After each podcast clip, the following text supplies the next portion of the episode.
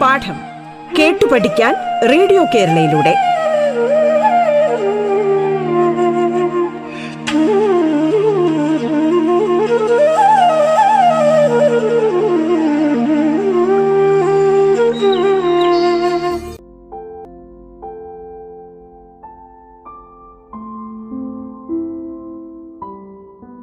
ഐശ്വര്യ രവി ഞാൻ Adoor government boys higher secondary സ്കൂളിലെ English അധ്യാപികയാണ്. ഇന്ന് നമ്മൾ സംസാരിക്കാനായി പോകുന്നത് ഇംഗ്ലീഷ് ഗ്രാമറിനെ കുറിച്ചാണ്. ഹലോ എല്ലാവർക്കും പാഠത്തിലേക്ക് സ്വാഗതം. കൂട്ടുകാരെല്ലാം വെക്കേഷൻ ആഘോഷിക്കുമായിരിക്കും അല്ലേ? അപ്പോൾ ഈ ആഘോഷത്തിന്റെ കൂടെ തന്നെ നമുക്ക് കുറച്ച് പഠനം കൂടെ ആയെങ്കിലും കുറച്ച് അറിവുകൾ നമുക്ക് പങ്കുവെക്കാം. നിങ്ങൾക്ക് ഓൾറെഡി അറിയാവുന്ന കാര്യങ്ങളാണ് നമുക്ക് ആ അറിവൊന്ന് പുതുക്കാം എന്തു പറയുന്നു? ഇന്ന് നമ്മൾ പഠിക്കാൻ പോകുന്നത് ഇംഗ്ലീഷിന്റെ കുറച്ച് ഗ്രാമർ ഭാഗങ്ങളാണ്.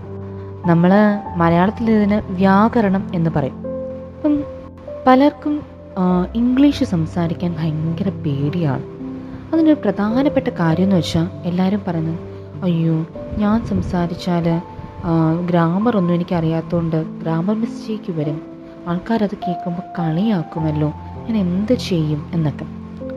ശരിക്കും പറഞ്ഞാൽ ഇംഗ്ലീഷ് സംസാരിക്കാൻ ഗ്രാമർ ആവശ്യമാണോ? ഒരു പരിധി വരെ നമുക്ക് ഒരു ലാംഗ്വേജ് കൊണ്ട് ഉദ്ദേശിക്കുന്നത് എന്താണ്? കമ്മ്യൂണിക്കേഷൻ ആണല്ലേ? ഇപ്പോൾ നമുക്കിപ്പം സൈൻ ലാംഗ്വേജ് ഉണ്ട്. അതായത് സയൻസിലൂടെ നമുക്ക് എന്താണ് പറയാനുള്ളത്? അത് നമുക്ക് വ്യക്തമായിട്ട് പറയാനായിട്ട് സാധിക്കാം. ഇപ്പം ഏതൊരു ലാംഗ്വേജ് ആണെങ്കിലും അതിന്റെ ഒരു പ്രധാനപ്പെട്ട പേർപ്പസ് എന്ന് പറയുന്നത് കമ്മ്യൂണിക്കേറ്റ് ചെയ്യുക. അതായത് നമ്മൾ ഉദ്ദേശിച്ച കാര്യം മറ്റൊരാളെ മനസ്സിലാക്കിക്കുക എന്നുള്ളതാണ്. നിങ്ങളെല്ലാവരും കേട്ടിട്ടുള്ള ഒരു കളിയായിരിക്കും ഡംഷറാൻസ് എന്നുള്ള ഗെയിം അല്ലേ? അപ്പം ഇതിനകത്ത് നമ്മൾ എന്താ സാധാരണ ചെയ്യാറുള്ളത്? രണ്ട് ഗ്രൂപ്പായിട്ട് തിരിച്ചിട്ട് നമ്മൾ ഒരു ഗ്രൂപ്പ് ഒരു ഫിലിം നെയിം അടുത്ത ഗ്രൂപ്പിലെ ഒരാൾക്ക് കൊടുക്കുക. അയാൾ അത് അഭിനയിച്ച് കാണിച്ച് മറ്റുള്ളവർ ആ ഫിലിം നെയിം ഗസ് ചെയ്യുക. ഇതാണ് നമ്മൾ ചെയ്യാറ് അല്ലേ? അപ്പോൾ ഇവിടെ എന്താണ് കമ്മ്യൂണിക്കേറ്റ് ചെയ്യുന്നത്? സൈൻ ലാംഗ്വേജിലൂടെയാണ് അല്ലേ കമ്മ്യൂണിക്കേറ്റ് ചെയ്യുന്നത്? അവിടുത്തെ പേർപ്പസ് എന്താണ്? മറ്റുള്ളവരെ അത് മനസ്സിലാക്കിക്കുക എന്നുള്ളത് മാത്രമാണ്. അപ്പോൾ ലാംഗ്വേജ് എന്ന് പറയുമ്പോൾ അതിന്റെ മെയിൻ പേർപ്പസ് കമ്മ്യൂണിക്കേഷനാണ് നിങ്ങൾ പറയുന്നത് മറ്റൊരാൾക്ക് മനസ്സിലാകും അതിൽ ഗ്രാമർ അത്യാവശ്യമാണോ എന്ന് ചോദിച്ചാൽ നമുക്ക് ഏറ്റവും നമ്മളിപ്പം സ്പോക്കൺ ഇംഗ്ലീഷ് എന്ന് പറയുന്നതിൽ ഏറ്റവും നമ്മൾ ഏറ്റവും ആദ്യം നിന്ന് തുടങ്ങുമ്പോൾ അതായത് ഏറ്റവും ബേസിൽ നിന്ന് തുടങ്ങുമ്പം നമുക്ക് ഈ ഗ്രാമർ ഒന്നും ആവശ്യമില്ല. അത്യാവശ്യം കുറച്ച് കാര്യങ്ങൾ പഠിച്ചിരുന്നാൽ നമുക്ക് കമ്മ്യൂണിക്കേറ്റ് ചെയ്യാനായിട്ട് പറ്റും. അത് മാത്രമല്ല ഇതിനെക്കാട്ടിലും ഒക്കെ ഏറ്റവും ഇമ്പോർട്ടന്റ് എന്ന് പറയുന്നത് കോൺഫിഡൻസ് ആണ് അതായത് ആത്മവിശ്വാസം. ആത്മവിശ്വാസം ഉണ്ടെങ്കിൽ നമുക്ക് വളരെ നന്നായി തന്നെ സംസാരിക്കാനായിട്ട് സാധിക്കും. ഇപ്പോൾ നമ്മൾ കൊച്ചുകുട്ടികളെ ശ്രദ്ധിക്കുകയാണെങ്കിൽ കൊച്ചുകുട്ടികളെ കണ്ടിട്ടില്ലേ? അവരെങ്ങനെയാണ് അവർ ഗ്രാമറൊക്കെ ചേർത്താണോ സംസാരിക്കുന്നത്? വളരെ ചെറിയ ഒരു വയസ്സ് രണ്ട് വയസ്സുള്ള കുട്ടികളൊക്കെ. അല്ലല്ലേ? ഇപ്പം നമ്മൾ അവരെ ഒരു ലാംഗ്വേജിന് എക്സ്പോഷർ എന്താണോ കിട്ടുന്നത് ഇപ്പം? നമ്മൾ പറയാറുണ്ട് ലാംഗ്വേജ് നമ്മൾ അക്വയർ ചെയ്യുന്നത് കൊണ്ട് അതല്ലാതെ ഇൻബിൽഡ് ആയിട്ടുള്ളതുണ്ട് ശരിയാണ് നമ്മളിപ്പം നമ്മുടെ ചുറ്റിനുള്ള ആ കുട്ടിയുടെ ചുറ്റിനുമുള്ള ആളുകൾ മലയാളത്തിൽ കമ്മ്യൂണിക്കേറ്റ് ചെയ്യുമ്പോൾ ആ കുട്ടി തന്നെ മലയാളത്തിൽ സംസാരിക്കാം. ഇനി അതല്ല ആ കുട്ടി ജനിച്ചതിപ്പം വേറെ ഏതെങ്കിലും ഒരു സ്ഥലത്താണെന്ന് വിചാരിക്കുക കുട്ടിയുടെ ചുറ്റിനുള്ളവർ വേറെ ലാംഗ്വേജാണ് സംസാരിക്കുന്നതെങ്കിൽ കുട്ടിക്ക് എക്സ്പോഷർ കിട്ടുന്ന ഏത് ലാംഗ്വേജാണോ അതായിരിക്കും ചിലപ്പോൾ കുട്ടി കുറേയൊക്കെ എന്താ പറഞ്ഞു തുടങ്ങുന്നത് അല്ലേ? അപ്പോൾ നമ്മളൊക്കെ വേണ്ടത് ലാംഗ്വേജിനൊരു എക്സ്പോഷറാണ് പിന്നെ കോൺഫിഡൻസ് വളരെയധികം ഇമ്പോർട്ടന്റ് കോൺഫിഡൻസ് ഇല്ലെങ്കിൽ ഒന്നും നടക്കില്ല. കോൺഫിഡൻസ് വേണം. അതായത് പറയുന്നെങ്കിൽ പറയുന്നത് തെറ്റുന്നെങ്കിൽ തെറ്റട്ടെ എന്നുള്ളൊരു വിചാരം വേണം. അങ്ങനെ പറഞ്ഞു പറഞ്ഞാണ് നമ്മൾ ശീലിക്കുന്നത് അല്ലേ? ഇന്ന് നമ്മൾ ഗ്രാമറിന്റെ ഏറ്റവും ബേസ് അതായത് ഏറ്റവും ബേസിക് ആയിട്ടുള്ള കുറച്ച് കാര്യങ്ങളാണ് നമ്മൾ പഠിക്കാൻ പോകുന്നത്. അപ്പോൾ നമ്മളിന്ന് പഠിക്കാൻ പോകുന്നത് പാർട്സ് ഓഫ് സ്പീച്ചാണ്. പഠിക്കുമല്ല നമുക്കിത് ജസ്റ്റ് ഒന്ന് പറഞ്ഞു പോകാം അല്ലേ? അപ്പം ആദ്യം നമ്മൾ അറിഞ്ഞിരിക്കേണ്ടത് എത്ര എണ്ണമാണ് ഈ പാർട്സ് പാർട്സ് ഓഫ് സ്പീച്ച് എന്നുള്ള രീതിയിൽ അറിയപ്പെടുന്നത്. അതായത് പാർട്സ് ഓഫ് സ്പീച്ചിനെ എത്രയായി തിരിക്കാം ഇപ്പം ഞാൻ ഈ ചോദ്യം മുന്നോട്ട് വെക്കാമെങ്കിൽ ചിലർ പറയും ടീച്ചറെ നാലായിട്ട് തിരിക്കാം. ചിലർ പറയും മൂന്നായിട്ട് തിരിക്കാം. പിന്നെ ചിലർ പറയും ആറായിട്ട് തിരിക്കാം. പിന്നെ ചില കൂട്ടർ പറയും എട്ടായിട്ട് തിരിക്കാം. ശരിക്കും പാർട്സ് ഓഫ് സ്പീച്ചിനെ പലരും തെറ്റിദ്ധരിക്കുന്നുണ്ട്. അതായത് പാർട്സ് ഓഫ് സ്പീച്ച് എന്ന് വെച്ചാൽ പലരുടെയും വിചാരം എന്താ സ്പീച്ച് എന്ന് പറഞ്ഞ പ്രസംഗം. അപ്പോൾ ഈ പ്രസംഗത്തിന്റെയൊക്കെ പ്രസംഗത്തെയൊക്കെ നമുക്ക് എത്രയായിട്ട് തിരിക്കാമെന്നൊക്കെ ഇങ്ങനെ ആൾക്കാർ വിചാരിക്കും. ഇതൊന്നുമല്ല കാര്യം. പിന്നെ ചിലർ പാർട്സ് ഓഫ് സ്പീച്ചിനെ ടെൻസസ് ആയിട്ട് തെറ്റിദ്ധരിക്കും. ടെൻസ് എത്ര എണ്ണം ഉണ്ടെന്ന് ചോദിക്കുമ്പം അങ്ങനെ ഒരു തെറ്റിദ്ധാരണയുണ്ട്. അപ്പോൾ പാർട്സ് ഓഫ് സ്പീച്ച് എന്ന് പറയുന്നത് നമുക്ക് എട്ടായിട്ട് തിരിക്കാം. അതിന് നമുക്ക് ഓരോന്നായിട്ട് ഞാൻ പറഞ്ഞു വരാം. അപ്പോൾ ഒന്നാമത്തേതാണ് നൗൺ എന്ന് പറയുന്നത്. നമ്മൾ മലയാളത്തിൽ ഇതിനെ നാമം എന്ന് പറയും. നൗൺ എന്ന് വെച്ചാൽ എന്താണ്? ആ നാമം എന്നുള്ള വാക്കിൽ തന്നെ ഉണ്ട്. പേര് അല്ലേ? എന്തിന്റെ പേരിനെ സൂചിപ്പിക്കുന്നതാണ്? ഒരു വ്യക്തിയുടെയോ ഒരു വസ്തുവിന്റെയോ ഒരു സ്ഥലത്തിന്റെയോ പേരിനെ സൂചിപ്പിക്കുന്നതിനെയാണ് നമ്മൾ നാമം അല്ലെങ്കിൽ നൗൺ എന്ന് നമ്മൾ പറയുന്നത്. ഇപ്പം ഞാനൊരു എക്സാമ്പിൾ പറയാണ്. റാം ഇസ് പ്ലേയിങ് ക്രിക്കറ്റ് എന്ന് ഞാൻ പറയുകയാണ് റാം ക്രിക്കറ്റ് കളിക്കുകയാണ് എന്നാണ് പറയുന്നത്. അതിൽ രാം എന്ന് പറയുന്നതാണ് നൗൺ കാരണം അതൊരു വ്യക്തിയുടെ പേരാണ്. ഇനി ഞാൻ പറയുവാണ്. Adoor is a beautiful place എന്ന് പറയുവാണെങ്കിൽ അടൂരാണ് അവിടുത്തെ നൗൺ കാരണം അതൊരു സ്ഥലത്തിന്റെ പേരാണ്. ഇനി അടുത്തതായി ഞാൻ പറയുവാണ് the pen is blue in colour the pen is blue in colour അവിടെ പെൻ എന്ന് പറയുന്നത് ഒരു വെസ് വസ്തുവാണ് അല്ലേ? അപ്പം അവിടെ പെന്നാണെന്ത് നൗൺ എന്ന് പറയുന്നത്. അപ്പം ഒരു വ്യക്തിയുടെയോ സ്ഥലത്തിന്റെയോ വസ്തുവിന്റെയോ പേരിനെ സൂചിപ്പിക്കുന്നതാണ് നമ്മൾ നൗൺ എന്ന് പറയുന്നത്. ഇനിയും അടുത്തത് നമുക്ക് പ്രൊനൗൺ പഠിക്കാം. അപ്പം നൗൺ നമുക്കറിയാം അല്ലേ? പ്രോ നൗൺ എന്ന് നമുക്ക് പഠിക്കാം. പ്രനൗൺ നൗണിന് പകരം ഉപയോഗിക്കുന്ന വാക്കുകളെയാണ് നമ്മൾ പ്രനൗൺ എന്ന് നമ്മൾ പറയുന്നത്.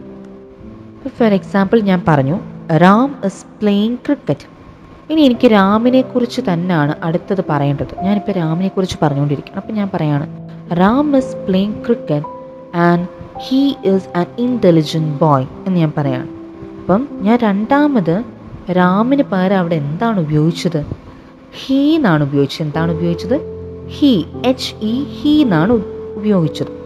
സോ രാമിന് പകരം ഉപയോഗിച്ച ആ വാക്കാണെന്ത് ഹീ എന്ന് പറയുന്നത്. അപ്പം രാം ഒരു നൗണാണ് ഹീ എന്ന് പറയുന്നത് എന്താണ്? രാമിന് പകരം ആ നൗണിന് പകരം ഉപയോഗിച്ച വാക്കാണ്. അതുകൊണ്ട് അതൊരു പ്രനൗണാണ് ഇനി രാമിന് പകരം ഞാനിപ്പം റീന എന്നൊരു പെൺകുട്ടിയാണ് ഞാൻ പറയുന്നതെങ്കിലും അവൾക്ക് പകരം വരുന്ന പ്രനൗൺ എന്ന് പറയുന്നത് എന്തായിരിക്കും? ഷീ ആയിരിക്കും. ഇനി ഞാനൊരു കൂട്ടം ആൾക്കാർ the boys were playing cricket and they were very intelligent എന്ന് ഞാൻ പറയുവാണെന്ന് വെച്ചു. അപ്പോൾ അവിടെ ഞാൻ ആ ദ ബോയ്സ് എന്നുള്ളതിന് പകരം എന്താണ് ഉപയോഗിച്ചത്? എന്താണ് ഉപയോഗിച്ചത്? ദേ ആണ് ഉപയോഗിച്ചത് അല്ലേ? അപ്പോൾ ദേ എന്നുള്ളത് എന്താണ്? നൗൺ ആണ് അവിടെ.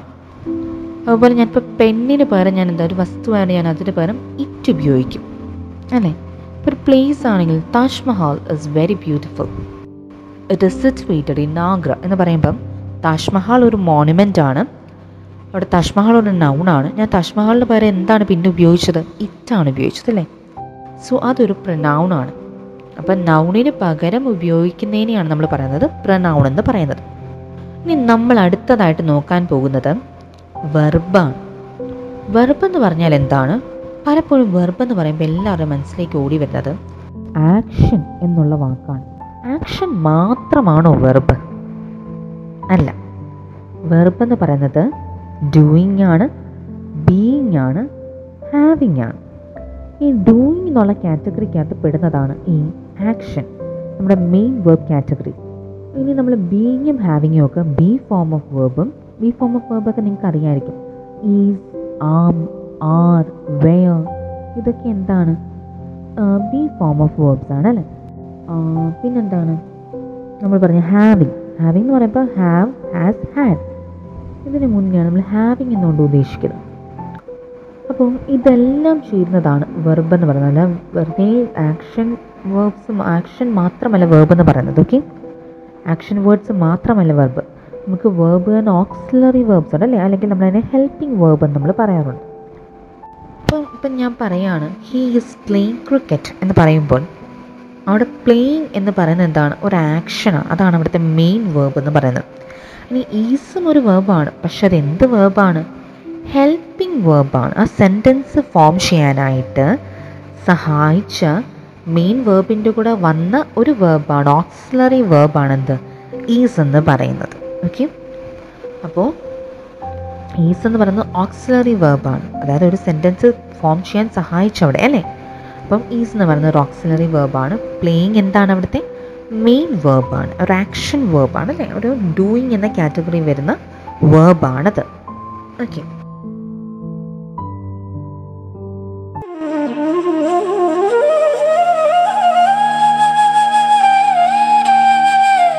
പാഠം കേട്ടു പഠിക്കാൻ റേഡിയോ കേരളയിലൂടെ. പാഠത്തിൽ ഇനി ഇടവേള.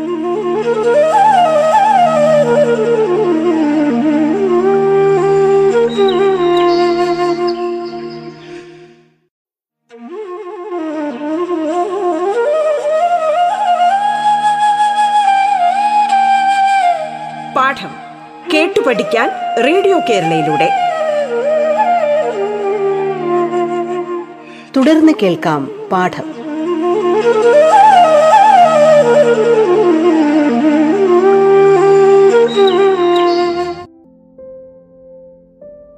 ഇനി നമ്മൾ പഠിക്കാൻ പോകുന്ന ആഡ് വേർബാണ് അപ്പം നിങ്ങൾക്ക് ഈ വാക്കി നേരം നോക്കിക്കേ.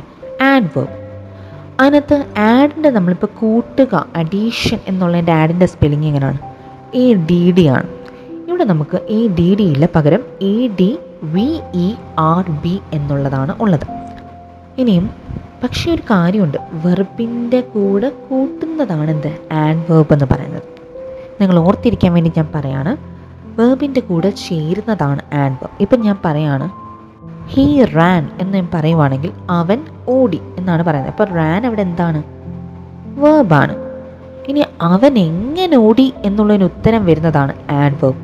ഹീ റാൻ ക്യുക്ലി എന്ന് പറയുമ്പോൾ അവൻ വേഗത്തിലോടി. ആ ക്യുക്കിലി അതായത് അവൻ എങ്ങനെ ഓടി എന്നുള്ളതാണ്. എന്താണ്? ക്യുക്ലിയാണ് അല്ലേ? അവൻ വേഗത്തിലോടി എന്നുള്ള ആ ക്യുക്ലി എന്നുള്ളതാണ് adverb he walk slowly എന്ന് പറയുമ്പോൾ വാക്കിന്റെ വാക്കിന്റെ അതെന്താണ്? അത് വേർബാണ് അല്ലേ? എങ്ങനെ വോക്ക് എങ്ങനെയായിരുന്നു വാക്ക് ചെയ്തുകൊണ്ടിരുന്നത്? സ്ലോലി പതുക്കെയായിരുന്നു അല്ലേ? അപ്പം അതാണ് എന്ത്? അവിടുത്തെ ആഡ് വേർബ് നിങ്ങൾ ശ്രദ്ധിച്ചോണം ക്യുക്ലി സ്ലോലി അപ്പം ഒരു ടിപ്പാണ് പറഞ്ഞു തരാൻ പോകുന്നത്. പലപ്പോഴും ആഡ് വേബ് എല്ലായ്പ്പോഴും ഞാൻ പറയുന്നില്ല. പലപ്പോഴും ആഡ് വേബ് അവസാനിക്കുന്നത് എൽ വൈ കൊണ്ടായിരിക്കും. എന്ന് പറയുമ്പോൾ നിങ്ങൾ ചോദിക്കും ലവ്ലി ഒരു ആഡ് വേബാണോ അല്ല. അതാണ് ഞാൻ പറഞ്ഞത്. എല്ലാ എല്ലായ്പ്പോഴും എൽ വൈ കൊണ്ട് അവസാനിക്കുന്നത് ആഡ് വേബ് ആവണമെന്നില്ല. പക്ഷേ പലപ്പോഴും എന്താണ് എൽ വൈ കൊണ്ട് അവസാനിക്കുന്നത്? ഇതുപോലെ ആഡ് വേബ്സ് ആയിരിക്കും നമ്മൾ ഒരു സെന്റൻസ് നോക്കുവാണെങ്കിൽ വേർബിന്റെ അടുത്തായിട്ട് വേർബിനെ സഹായിക്കുന്ന രീതിയിൽ വെർബിന്റെ കൂടെ ചേരുന്ന രീതിയിൽ എങ്ങനെ എന്നുള്ളതിന് ഉത്തരം തരുന്ന രീതിയിൽ വരുന്നതാണ് ആഡ് വേർബ് എന്ന് പറയുന്നത്. അതായത് ആഡ് വേർബ് എന്നുള്ളത് ഓർത്താൽ മതി ഓക്കെ അടുത്തതാണ് അഡ്ജക്റ്റീവ് അഡ്ജക്റ്റീവ് നമുക്ക് മലയാളത്തിൽ വിശേഷണം എന്ന് പറയും. വേർബിനെ നമ്മൾ മലയാളത്തിൽ എന്താ പറയുന്നത്? ക്രിയ എന്നാണ് പറയുന്നത് അല്ലേ? അപ്പോൾ അഡ്ജക്റ്റീവിനെ നമ്മൾ വിശേഷണം എന്ന് നമ്മൾ പറയും. എന്തിനെങ്കിലും വിശേഷിപ്പിക്കുന്നത് അല്ലേ? ഇപ്പം എന്തിനെ വിശേഷിപ്പിക്കുന്നതാണ്? നൗണിനെ വിശേഷിപ്പിക്കുന്നതാണ് അഡ്ജക്റ്റീവ് എന്ന് പറയുന്നത്. ഇനി വെർബിനെ വിശേഷിപ്പിക്കാൻ വെർബിനെ ക്വാളിഫൈ ചെയ്യുന്നതാണ് ആൻഡ് വെർബ് നൗണിനെ ക്വാളിഫൈ ചെയ്യുക അല്ലെങ്കിൽ നൗണിനെ വിശേഷിപ്പിക്കുന്നതാണ് നമ്മൾ അഡ്ജക്റ്റീവ് എന്ന് പറയുന്നത്. ഇപ്പം ദ ഗേൾ ഇസ് ബ്യൂട്ടിഫുൾ എന്ന് പറയുമ്പോൾ എന്താണ്? ആ പെൺകുട്ടി ദ ഗേൾ എന്ന് പറയുന്നത് അവിടെ നൗണാണ് അല്ലെങ്കിൽ ഇപ്പോൾ പോട്ടെ ഷീല ഇസ് ബ്യൂട്ടിഫുൾ ഷീല എന്ന് പറയുന്നത് അവിടെ എന്താണ്? നൗണാണ് ഒരു വ്യക്തിയുടെ പേരാണ്. അവൾ എങ്ങനെയാണ് അവൾ ബ്യൂട്ടിഫുൾ ആണ്. അവൾ സുന്ദരിയാണ്. ആ നൗണിനെ വിശേഷിപ്പിക്കുകയാണ് അല്ലേ? അവളുടെ ഭംഗി അവിടെ പറയാണ് എടുത്ത് പറയുകയാണ് ചെയ്യുന്നത്. അപ്പോൾ ബ്യൂട്ടിഫുൾ അവിടുത്തെ ആണ്. അല്ലേ? പിന്നെന്താ? അങ്ങനെ അഡ്ജക്റ്റീവ് വരുന്ന വേറെ കുറേ കാര്യങ്ങൾ പറഞ്ഞു. അഡ്ജക്റ്റീവിന് example he's a smart boy അവൻ എന്താണ് വളരെ സ്മാർട്ടായിട്ടുള്ളൊരു ചെറുപ്പക്കാരനാണ് അല്ലെങ്കിൽ ചെറുക്കനാണ് എന്നാണ് പറയുന്നത് അല്ലെങ്കിൽ ഒരു ആൺകുട്ടിയാണ് എന്നാണ് പറയുന്നത്. അപ്പോൾ സ്മാർട്ട് എന്നുള്ള അവിടെ എന്താണ്? ആ കുട്ടിയെ വിശേഷിപ്പിക്കാൻ ഉദ്ദേശിച്ചതാണ് അല്ലേ? ആ കുട്ടി എങ്ങനെയാണ് ആ കുട്ടി സ്മാർട്ടാണ് അപ്പോൾ സ്മാർട്ട് എന്നുള്ളത് എന്താണ്? അവിടെ അഡ്ജക്റ്റീവ് ആണ്. ഓക്കെ അപ്പം അങ്ങനെ അതാണ് അഡ്ജക്റ്റീവ് എന്ന് പറയുന്നത്. നമ്മൾ അടുത്തതായി പഠിപ്പിക്കാൻ പഠിക്കാൻ പോകുന്നത് പ്രിപ്പസിഷൻ ആണ് പ്രിപ്പസിഷൻ ഒരു ആ ഒരു വാക്കിൽ നിന്നാണ് നമുക്ക് മനസ്സിലാവും പ്രിപ്പസിഷൻ അല്ലേ? അതായത് പൊസിഷനെ കാണിക്കുന്നത്. ഒരു വസ്തുവിന്റെയോ ഒരാളുടെയോ ഒക്കെ പൊസിഷനെ സ്ഥാനത്തെ കാണിക്കുന്നതിനെയാണ് നമ്മൾ പ്രിപ്പൊസിഷൻ എന്ന് നമ്മൾ പറയുന്നത് ഓക്കെ അതായത് അതിന് വേണ്ടി ആ പൊസിഷൻ കാണിക്കാൻ വേണ്ടി നമ്മൾ ഉപയോഗിക്കുന്ന വാക്കുകളെയാണ് നമ്മൾ പ്രിപ്പസിഷൻ എന്ന് പറയുന്നത്. ഇപ്പം ഞാൻ പറയാണ് the book is under the table ആ ഒരു ബുക്ക് ടേബിളിന്റെ അണ്ടർ അതായത് ടേബിളിന്റെ താഴെ ആയിട്ടാണ് ഉള്ളത് എന്നാണ് പറയുന്നത്. അപ്പം ആ അണ്ടർ എന്ന് പറയുന്നത് എന്താണ്? പ്രിപ്പസിഷനാണ് ആ ബുക്ക് എവിടെയാണ്? എവിടെ? എന്നുള്ള ഒരു ചോദ്യം വരുന്നതാണ് അല്ലേ? അണ്ടർ ദ ടേബിൾ ഇനിയും ഞാനിപ്പോൾ ആ ബുക്കിനൊരു ആ ഒരു ടേബിളിനൊരു ഡ്രോ ഉണ്ടെന്ന് വെച്ചു. ഡ്രോയർ ഉണ്ടെന്ന് വെച്ചു. അപ്പം ഞാൻ എന്ത് ചെയ്യാണ്? ആ ബുക്ക് അതിനകത്ത് വെക്കുവാണ് ഞാൻ എന്ത് പറയും? The book is in the table എന്ന് പറയും. എന്ന് പറയുമ്പോൾ എന്താണ്? ആ ടേബിളിന്റെ അകത്താണ്. The book is inside the table എന്നുള്ളൊരു ഉദ്ദേശമാണ്. ഇൻ ദ ടേബിൾ എന്നാണ് പറയുന്നത്. ആ ബുക്കിന്റെ എന്താ ടേബിളിന്റെ അകത്താണ്. ഞാൻ ബുക്ക് എടുത്ത് മേശ പുറത്ത് വെക്കുകയാണ്. മേശ പുറത്ത് വെക്കുകയാണ് അപ്പം മേശയുടെ മുകളിൽ വെക്കുകയാണ്. അപ്പം ഞാൻ ഇപ്പം എന്ത് പറയും? The book is on the table book മേശപ്പുറത്താണ് മേശയുടെ മുകളിലാണ് എന്നാണ് പറയുന്നത്. ഓക്കെ അപ്പോൾ ആ ഓണും ഇന്നും അണ്ടറും ഒക്കെ എന്തിനാണ് ഉപയോഗിക്കുന്നത്? പൊസിഷൻ കാണിക്കാൻ വേണ്ടി സ്ഥാനം കാണിക്കാൻ വേണ്ടിയിട്ടാണ് ഉപയോഗിക്കുക അപ്പോൾ അതുകൊണ്ട് അതിനെ നമ്മൾ എന്ത് പറയും? പ്രിപ്പൊസിഷൻ എന്ന് നമ്മൾ പറയും. ഒരുപാട് പ്രിപ്പസിഷൻസ് ഉണ്ട്. അപ്പോൾ അതിന്റെ ഒരു ലിസ്റ്റ് തന്നെ ഉണ്ട്. കുറേ ഉണ്ട് ഇപ്പം നമ്മൾ പറയില്ല അണ്ടർ ഇൻ ഓൺ അറ്റ് പിന്നെന്താ ഇൻ ടു അങ്ങനെ കുറേ ഉണ്ട് ഓ ടു ഇതെല്ലാം കുറേ എന്താ പറയുക പ്രിപ്പസിഷൻസ് ആണ്. ഓക്കെ അപ്പോൾ കുറേ പ്രിപ്പസിഷൻ ഉണ്ട്. നിങ്ങൾ നെറ്റിലൊക്കെ നോക്കുകയാണെങ്കിൽ പ്രിപ്പസിഷന്റെ ഒരു ലോങ് ലിസ്റ്റ് കിട്ടും. അത്യാവശ്യം പ്രിപ്പസിഷൻസ് ഒക്കെ അറിഞ്ഞിരിക്കുക. ഓക്കെ ഇനിയും നമ്മൾ പഠിക്കാൻ പോകുന്നത്. ഇപ്പം നമ്മളിപ്പോൾ എത്രാമത്തെ പഠിച്ചു? നമ്മൾ നൗൺ പഠിച്ചു പ്രനൗൺ പഠിച്ചു വേർബ് പഠിച്ചു ആഡ് വേർബ് പഠിച്ചു അഡ്ജക്റ്റീവ് പഠിച്ചു പിന്നെ എന്ത് പഠിച്ചു? പ്രിപ്പസിഷൻ പഠിച്ചു അല്ലേ? ഇനിയിപ്പോൾ അപ്പോൾ ആറെണ്ണം കഴിയും ഇനിയിപ്പോൾ ഏഴാമത്തേതാണ് കൺജങ്ഷൻ എന്ന് പറയുന്നത്. ആ വാക്കിൽ തന്നെ ഉണ്ട് കൺജങ്ഷൻ എന്ന് പറയുന്നത്. ജംഗ്ഷൻ എന്ന് പറയുന്നത് സാധാരണ നമ്മൾ എന്താ പറയുന്നത്? ജംഗ്ഷൻ അതായത് നമ്മൾ പറയാറുണ്ട് എന്താ? ഇപ്പോൾ ഒരു ജംഗ്ഷൻ എന്ന് പറയുമ്പോൾ നാലും കൂട്ടി കവല എന്നൊക്കെ നമ്മൾ പറയാറുണ്ട് അല്ലേ? നാല് റോഡ് ഒരുമിച്ച് വന്ന് ചേരുന്നത് നമുക്ക് ജംഗ്ഷൻ എന്ന് പറയാം അല്ലേ? അപ്പം എന്താണ് എന്തിനെയൊക്കെയോ തമ്മിൽ ബന്ധിപ്പിക്കുന്നത് ഒരു കോമൺ ആയിട്ടുള്ളൊരു ഏരിയ ആണല്ലേ ജംഗ്ഷൻ എന്ന് പറയുന്നത്. എന്തിനെയൊക്കെയോ കണക്ട് ചെയ്യുന്നതാണ്. ഇവിടെ കൺജങ്ഷൻ എന്ന് പറയുന്നത് അത് തന്നെയാണ്. രണ്ട് സെന്റൻസുകളെ തമ്മിൽ കണക്ട് ചെയ്യാൻ നമുക്ക് എന്തുപയോഗിക്കാം കൺജങ്ഷനിൽ ഉൾപ്പെടുന്ന വാക്കുകൾ ഉപയോഗിക്കാം. ഇപ്പോൾ ഫോർ എക്സാമ്പിൾ ഞാൻ പറയുവാണ്. Heera is a smart girl and she's intelligent too അപ്പം എനിക്ക് വേണമെങ്കിൽ ഇത് രണ്ട് വാക്ക് സെന്റൻസ് ആയിട്ട് പറയാമല്ലോ Heera is an is a smart girl Heera is an intelligent girl അപ്പം ഞാനിത് രണ്ട് സെന്റൻസ് ആക്കി പറയുന്നതിന് പകരം ഒറ്റ സെന്റൻസ് ആക്കി പറഞ്ഞു. എങ്ങനെ പറഞ്ഞു? Heera is a smart girl and she is intelligent too എന്ന് ഞാൻ പറഞ്ഞു അല്ലേ? അപ്പോൾ ഞാൻ അവിടെ എന്താ ഉപയോഗിച്ചത് ഒറ്റ സെന്റൻസ് ആക്കാൻ വേണ്ടിയിട്ട്? ആൻഡ് എന്നുള്ള വാക്കാണ് ഉപയോഗിച്ചത് അല്ലേ? അപ്പോൾ രണ്ട് സെന്റൻസിന് ഞാൻ കണക്ട് ചെയ്യാൻ വേണ്ടിയിട്ട് ഉപയോഗിച്ചു. ഓക്കെ അപ്പോൾ അതിനെയാണ് ഞാൻ എന്ത് പറയുന്നത്? കൺജങ്ഷൻ എന്ന് ഞാൻ പറയുന്നത്. ഓക്കെ അപ്പോൾ അത് മനസ്സിലായല്ലോ? അങ്ങനെ കുറേ വാക്കുകളൊക്കെ ഉണ്ട്. ഇനിയും കൺജങ്ഷനെ ലിസ്റ്റ് നിങ്ങൾ നോക്കണം. പിന്നെ ഇനി ഇന്റർജെക്ഷനാണ് നമ്മൾ പറയാൻ പോകുന്നത്. ഇന്റർജെക്ഷൻ എന്ന് വെച്ചാൽ എന്താണ്? നമ്മുടെ ഇമോഷൻസും ഫീലിങ്സും ഒക്കെ നമ്മൾ ചില ചില വാക്കുകളിലൂടെ എക്സ്പ്രസ് ചെയ്യും അല്ലേ? ഇപ്പോൾ ഹുറേ എന്ന് പറയുമ്പോൾ എന്താ ഒരു സന്തോഷം പ്രകടിപ്പിക്കുകയാണ് അല്ലേ? എന്തോ ഒരു അബദ്ധം പറ്റിയത്. Alas I lose my pen. എന്ന് പറയുമ്പോൾ എന്താ ഒരു സങ്കടം പ്രകടിപ്പിക്കുന്നത് അപ്പോൾ ഇങ്ങനെയുള്ള വാക്കുകൾ ഒരു എക്സ്ക്ലമേഷൻ മാർക്കോട് കൂടി എങ്ങനെ നമ്മൾ കൊടുക്കുന്ന ഈ വാക്കുകൾ? നമ്മുടെ ഇമോഷൻസിനെയും ഫീലിങ്സിനെയും ഒക്കെ നമ്മൾ എക്സ്പ്രസ് ചെയ്യാൻ ഉപയോഗിക്കുന്ന വാക്കുകൾ. ഇതിനെയാണ് നമ്മൾ ഇന്റർജെക്ഷൻസ് എന്ന് പറയുന്നത്. ഓക്കെ അപ്പോൾ നമ്മൾ എട്ടെണ്ണം പഠിച്ചു. ഏതൊക്കെയാണ്? ഒന്ന് നൗൺ രണ്ടാമത്തെ പ്രനൗൺ മൂന്നാമത്തെ വേർബ് നാലാമത്തത് ആഡ്വേർബ് അഞ്ചാമത്തത് അഡ്ജക്റ്റീവ് ആറാമത്തത് പ്രിപ്പസിഷൻ ഏഴാമത്തെ കൺജങ്ഷൻ ആൻഡ് എട്ടാമത്തത് ഇന്റർജെക്ഷൻ അപ്പം ടോട്ടൽ എത്ര എണ്ണം ഉണ്ട് എട്ട് പാർട്സ് ഓഫ് സ്പീച്ച് ആണ് നമുക്കുള്ളതെന്ന് ഓർക്ക്. അപ്പം ഇതെന്ന് പറയുന്നത് ഏറ്റവും ബേസ് ആയിട്ടുള്ളൊരു കാര്യമാണ്. കാരണം ഇത് പഠിച്ചാൽ മാത്രമാണ് നമുക്ക് ഇതിനെപ്പറ്റി ഒരു ഐഡിയ ഉണ്ടെങ്കിൽ മാത്രമേ ഒരു സെന്റൻസ് നമുക്ക് സംസാരിക്കും. ഇതാണ് നൗൺ ഇതാണ് വേർബ് ഇതൊക്കെ നമുക്ക് ഐഡന്റിഫൈ ചെയ്യാനെങ്കിൽ നമുക്ക് പറ്റത്തുള്ളൂ. ഓക്കെ അതാണ് അപ്പം ഗ്രാമറിന്റെ ഏറ്റവും ബേസ്ഡായിട്ടുള്ളൊരു കാര്യമാണ് ഞാനിപ്പോൾ പഠിപ്പിച്ചത്. ഇനി അടുത്ത ക്ലാസ്സുകളിൽ നമുക്ക് ഗ്രാമറിൽ കൂർ കുറച്ചുകൂടെയൊക്കെയുള്ളൊരു വിശദീകരിച്ചുള്ള ക്ലാസ്സുകൾ നമുക്ക് പറയാം. കൂടാതെ എങ്ങനെ ഇംഗ്ലീഷ് കുറച്ചുകൂടെ കോൺഫിഡന്റ് ആയിട്ട് സംസാരിക്കാം എന്നുള്ളതിന് കുറച്ച് ടിപ്സൊക്കെ നിങ്ങൾക്ക് പറഞ്ഞു തരുന്നതായിരിക്കും. അപ്പോൾ സ്റ്റേ കണക്റ്റഡ് എല്ലാവരും വെക്കേഷൻ എൻജോയ് ചെയ്യുക. അതിന്റെ കൂടെ തന്നെ ഇതുപോലുള്ള ക്ലാസ്സുകളൊക്കെ കേൾക്കുക. എല്ലാവരെയും എന്താ പറയുക വലിയ രീതിയിലാണെങ്കിലും ഒന്നും സഹായിക്കാൻ പറ്റില്ല. ചെറിയ രീതിയിൽ ഇതൊക്കെ സഹായിക്കുമെന്ന് ഞാൻ പ്രതീക്ഷിക്കുന്നു. അപ്പോൾ എല്ലാവർക്കും നല്ലൊരു വെക്കേഷൻ ആശംസിക്കുന്നു. ഓക്കെ പിന്നെയും കാണാം. Take care thank